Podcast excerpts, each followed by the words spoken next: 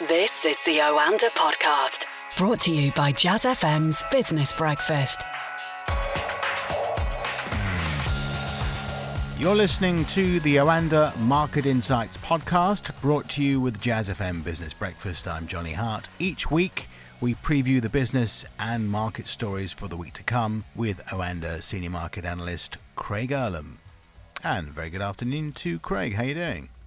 I am absolutely fantastic. I Well, it's a matter of opinion, really. Let's be honest. I have a week off next week, so Ah, I am I in a very very good mood right now. Probably half a foot out the door already. Oh, I was half a foot out the door last So- week. so- I, uh, I'm two feet in there. We won't detain you too long, Craig, and let you get on your holiday. Markets up on the news that trade negotiations between Beijing and Washington could conclude as soon as two weeks. These rumours are around at the moment, aren't they? They are, and it's interesting. We haven't really been set a new deadline, which suggests that a neither side feels, and I, imagine particularly the Trump administration, don't feel like a, a new deadline is necessary at this moment. They're quite encouraged by how these talks are going. Uh, and view it as just a matter of time as opposed to there being some massive hurdles still to overcome. There's been a lot of speculation that it's not now just about the trade deficit, that they really are going heavy on, on things like intellectual property, etc. They do want solid agreements in place and measurable uh, objectives uh, as well. And this is probably likely to be linked to uh, tariffs and the removal of tariffs and avoiding the reimposition of them. So it does seem, for all the grief, I guess, that people like to give them, and we, we can only really judge them on what the final deal will look like, and I'm sure there's going to be plenty of things written about it. It does seem like these talks, they- they've been taken very seriously, and it is going to be a more, more of a comprehensive deal than maybe it, it first appeared when we realised it was 90 days. Were, how can something like this be agreed in 90 days? Again, let's wait to judge till later on, but it seems like good progress is being made, and that is very good for markets, but it's also very good for the rest of us as well. We are in a situation right now whereby the global economic outlook is very much clouded. Uh, and this is the world's two largest economies who are directly going to be impacted by an escalation of a trade war, and the rest of us will be indirectly impacted. So I think this, I think everyone can safely agree that this is good news. And it's good news for uh, Donald Trump as well. He could do with a bit of that, couldn't he, after the disappointment in Vietnam with the breakdown of the North Korea talks and, of course, the Michael Cohen uh, testimony as well. Yeah, safe to say that there's a lot going on surrounding Trump right now, but we've been saying that for the last two years. And he, he he's certainly taken on a very ambitious agenda. And there's certain things where we've made significant headway. One of which, obviously, is the tax reforms. Uh, another, it seems now, is these trade talks with China. I think he is going to move on to uh, Europe and, in particular, Germany next. But he may leave that for his next uh, campaign. Um, leave If people wanting more. yeah. Um, and there's things where he's been less successful, thinking like Obamacare and um, and also now this North Korea situation. It looked like they were making progress after the first one, but I remember we were saying at the time, right? This was they had they, they agreed on denuclearization, but it was very evident very early on that both sides have a different had a different idea of what denuclearization actually meant.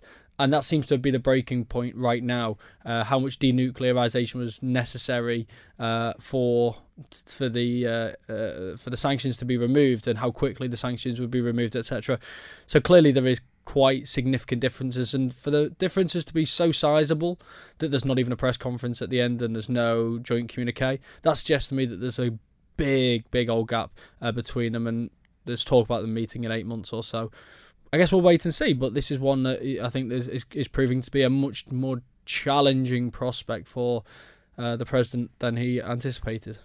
Looking ahead to the week to come, and we've got the US jobs report. That's going to be interesting because we're going to see if the shutdown that ended in late January had any impact on those figures. This is probably the standout event in many people's eyes, and there is a lot actually going on this week. This is probably, in many people's eyes, the standout event. It's weird. We're going from a very, very political week to a very, very economic week. So the jobs report is for February. By the time February came, the government shutdown had ended right at the end of January. So you'd think there'd be no direct impact of the uh, shutdown on the actual jobs figures. Although if you look at the January ones, you'd say there was no impact on them either. So uh, it's hard to know. The one thing we have seen from the December January numbers is the the the enormous revisions and the massive uh, initial readings for the actual non-farm payrolls figure, unemployment at four percent, was impacted by the shutdown, so I'd expect that to potentially tick lower again. But it's those non-farm payrolls, job creation. Uh, we had a massive figure in December that was sharply revised lower. We had a massive figure in January. Will that be revised lower as well? What will this do to the February figure? It's one of those things where people are suggesting that there was no real impact on from the government shutdown, and you just look at the data release and you say it seems that whether it's by the collection of the data, by the distortions that the economy uh, suffered during that time, potentially people getting some of this um, more gig economy type jobs, whether that had any impact on the actual figures where people effectively had multiple jobs, what does that do to the figures as well? I guess we're going to see it smooth out over the next couple of months and we'll have a much better idea. But if we can see another strong jobs report, then I think everyone will be encouraged and encouraged at a time when I think we kind of need some encouragement. The economy globally has slowed, as I've already uh, uh, uh attested to. Fourth quarter GDP in the US was um, was better than expected, but also did confirm that annual annualized growth for the four quarters was slightly shy of th- uh, Trump's three percent target. So clearly, it's not all uh, all going fantastic, and this is with tax cuts giving that boost to the economy. Now we don't have that this year. I think people want to see a really good, strong start. Plenty of central bank meetings to come ECB, uh, Bank of Canada, and Reserve Bank of Australia. Which stands out for you most? ECB stands out most. It's the uh, it's the biggest central bank without doubt. So that one stands out most for me. In terms of whether we're expecting any shocks, I'd say no. Uh, the sim- simple reason being that yes, the ECB didn't uh, actually change its uh, change its uh, views or the outlook at the last meeting, but there was no new economic forecast. These central banks they tend to wait for fresh economic forecasts before making any uh, significant changes. So we will get the new economic projections now. I expect the ECB will push back the first rate hike uh, since 2011 to either late in the year, but maybe even early next year, which rules out Mario Draghi's turn. So that's one thing to look out for. I think downward revisions to growth and inflation is all but priced in and just the dovish language as well, which we're going to get. And it's about finding uh, the uh, a good balance, really, I guess, from uh, from Draghi's perspective, because he wants to come across dovish and supportive and show that the central bank's there without actually scaring people and suggesting that there's a problem. And when Italy is in recession and Germany is narrowly escaping recession, there clearly is an issue, but they don't want to freak people out. So it's about finding that good uh, that, that good balance. And the other thing that people want to know about as well is TLTROs. Something that they have been questioned about over the last uh, meeting or so. The potential for t- new TLTROs before the current batch expire in 2020, likely to be linked again to lending, not just supporting uh, banks in the periphery. This is so. This is going to be another common theme. Although I do wonder at times just how much in, how much people are actually interested in these kind of small technical, say small technical, but they are important, but still very technical uh, offerings. Now, unusually, there's a political scandal going on in Canada at the moment. Poor old Justin Trudeau. What is happening with the Bank of Canada? Yeah, we'll see. We'll see how he charms his way uh, out of this one. Um, he is in a very difficult situation there, and this comes at a time also when the economy is slowing. We've now seen two consecutive months uh, of negative growth. That's not obviously a recession. That's two consecutive quarters. We've seen three out of four months actually with negative growth. So clearly the economy is very much stalled there in terms of what this means for the Bank of Canada. Um, I think people are expecting a relatively dovish message again, coinciding with what we're expecting elsewhere. Uh, the, the, the, when we look at the probabilities um, on the various platforms, there is still more chance of a hike than there is of a cut over the next three or four meetings, which I find quite interesting given the situation we find ourselves in right now.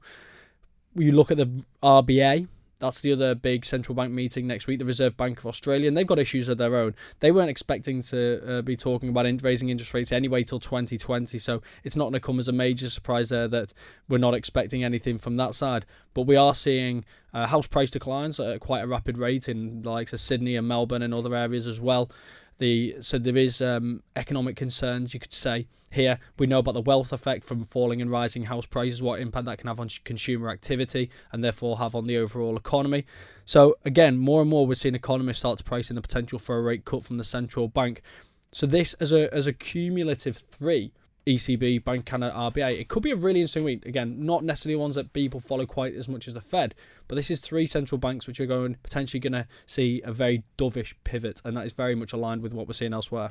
Let's turn to Brexit, and actually, it's going to be a very quiet week, or so we believe. No events of note. We've got Stephen Barclay being quizzed by MPs, but of course, the key votes are the week following. And we've said this so many times key vote, key vote, key vote. This is the beginning of the end, or etc. It really is something genuinely real is going to happen. We've got the vote for May's deal on the 12th, a potential no deal vote on the 13th and a possible extension on the 14th. So it's all going to be happening in that week. It's going to be absolutely fascinating, isn't it? It really is. We constantly get caught off guard with the new path that this seems to take. It was only last week that I said I don't understand how May could possibly get away with not calling a vote of some kind on her deal this week, and she found a way, probably about four hours after we recorded that podcast just to make a fool of me. Um, she found a way around it. She found assurances to offer. She offered the vote on uh, the extension to go alongside the next vote. I may be wrong. I really don't see any way of getting around this. That doesn't mean that a vote will pass, though.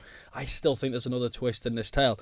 I think there's a, probably a good chance that the UK sees the, the vote on the 12th and says, we've still got time for one more little negotiation and one more vote before the month's out. It wouldn't surprise me if you if we see May's deal defeated once again on the 12th. It could obviously pass, but it wouldn't surprise me if, it's defeated. No deal will obviously be defeated in that uh, in that circumstance, and then it comes down to the extension on the 14th. But again, just because we agree to request an extension, it doesn't mean that the EU grants it, and that's where this becomes interesting.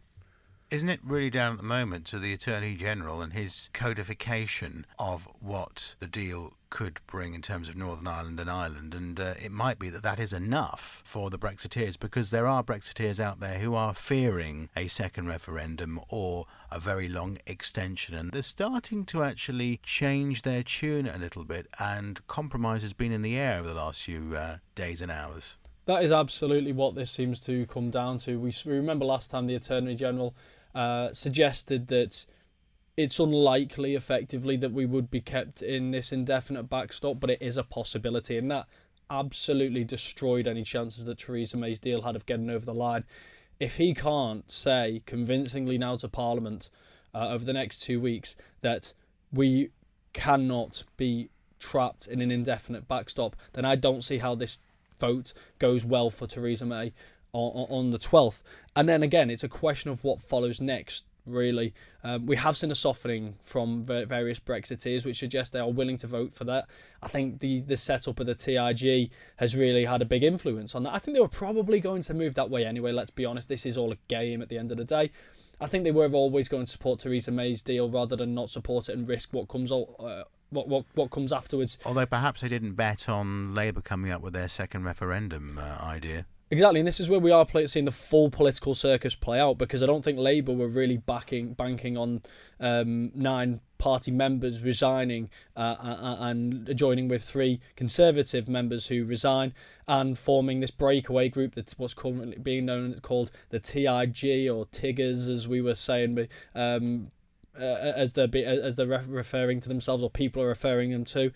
And that has really forced the hand of Jeremy Corbyn because now he's reluctantly had to say that we will offer a second referendum if government rejects their version of what they should be going for for Brexit. Well, government rejected that the uh, uh, the vote this week, so they've been forced to back it in order to stem the bleeding effectively, stop more people leaving and joining this joining this breakaway group, and almost destroying Labour for the in the near term.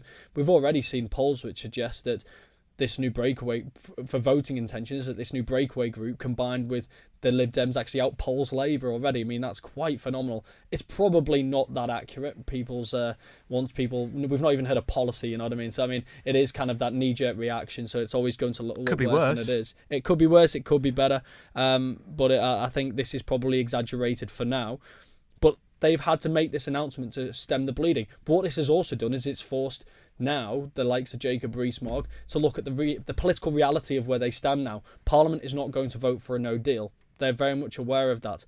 The longer that this goes on, the more chance there is of A, an extension, and the longer the extension goes on, the longer more chance there is of B, a referendum. And then there's actually a chance of Remain. So I think Jacob Rees-Mogg and his colleagues are going to be looking at this and saying, Theresa May's deal isn't ideal, and we will continue to put pressure on her right up until the last minute to get drag any final possible concessions we can out of the EU. And then we will back the deal because at least Theresa May's deal is Brexit and it's workable and it's something that we can uh, we, we can deal with in the future. But what we can't deal with is this being dragged out, a potential second referendum, potential remain, and then we're back to square one. And when would the next? And then and then and then it's all about beginning the fight once again. So I think Theresa May will get the numbers, but again, it's just about how that happens. If they reject Theresa May's deal, and then they reject um, uh, the no deal, and then they back, for example, an extension, then they're relying on the EU to grant them the extension. Well, what would you do if you were the EU in that situation? Personally, I would say, do you know what? Here is your final deal, and your extension is dependent on accepting that deal. That gives the UK eight days, seven days to vote on that deal or accept that no deal is the only other viable, viable alternative, or you can always withdraw Article 50 and remain in the EU. Very well put. Uh, let's go to the final point this week and the earnings ahead. So there's there's a few earnings. There's much more of a focus now on the UK. We're very much at the tail end of the uh, earnings season in the US, and there's not really anything of note there. The, the you've got a number of names uh, in the UK reporting earnings. You've got Aviva, you've got Paddy Power, Betfair, Direct Line, Just Eat. The one that stands out for me is actually the partnership. It's John Lewis, and the reason is John Lewis is almost like the beacon of the high street, the high street which is very much struggling right now, and not just in the UK, in the US as well. But John Lewis over this side of the pond is very much the the one that's the success story, and even they are struggling. They they failed to make a profit when they reported uh, previously, and it looks like the entire year they go they may fail to to uh, report a profit again. They had that whole restructuring effort, um, which uh, they announced uh, not too long ago. So people are going to be paying a lot of attention to see how much that's paying off in the early stages and what their outlook is based on what they've seen so far. So that's the one I think is going to be uh, of major interest. Uh, obviously, there is other things that's happening as well, more political stories as well. Obviously, the Indian uh, India-Pakistan uh, tensions, which have escalated quite significantly this week.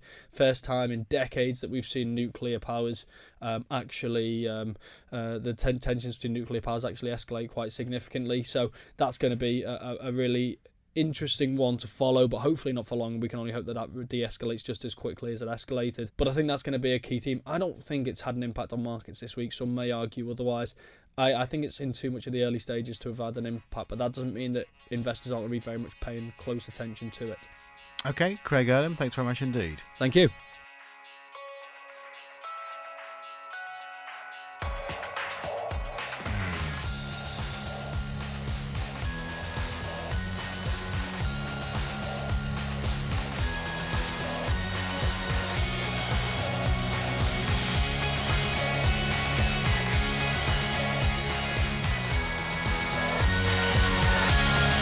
Was the Oanda podcast from the team behind Jazz FM's Business Breakfast, a daily early morning 30 minute briefing for the day ahead. On air from 6 a.m. Listen to Jazz FM on DAB, online, or just ask Alexa.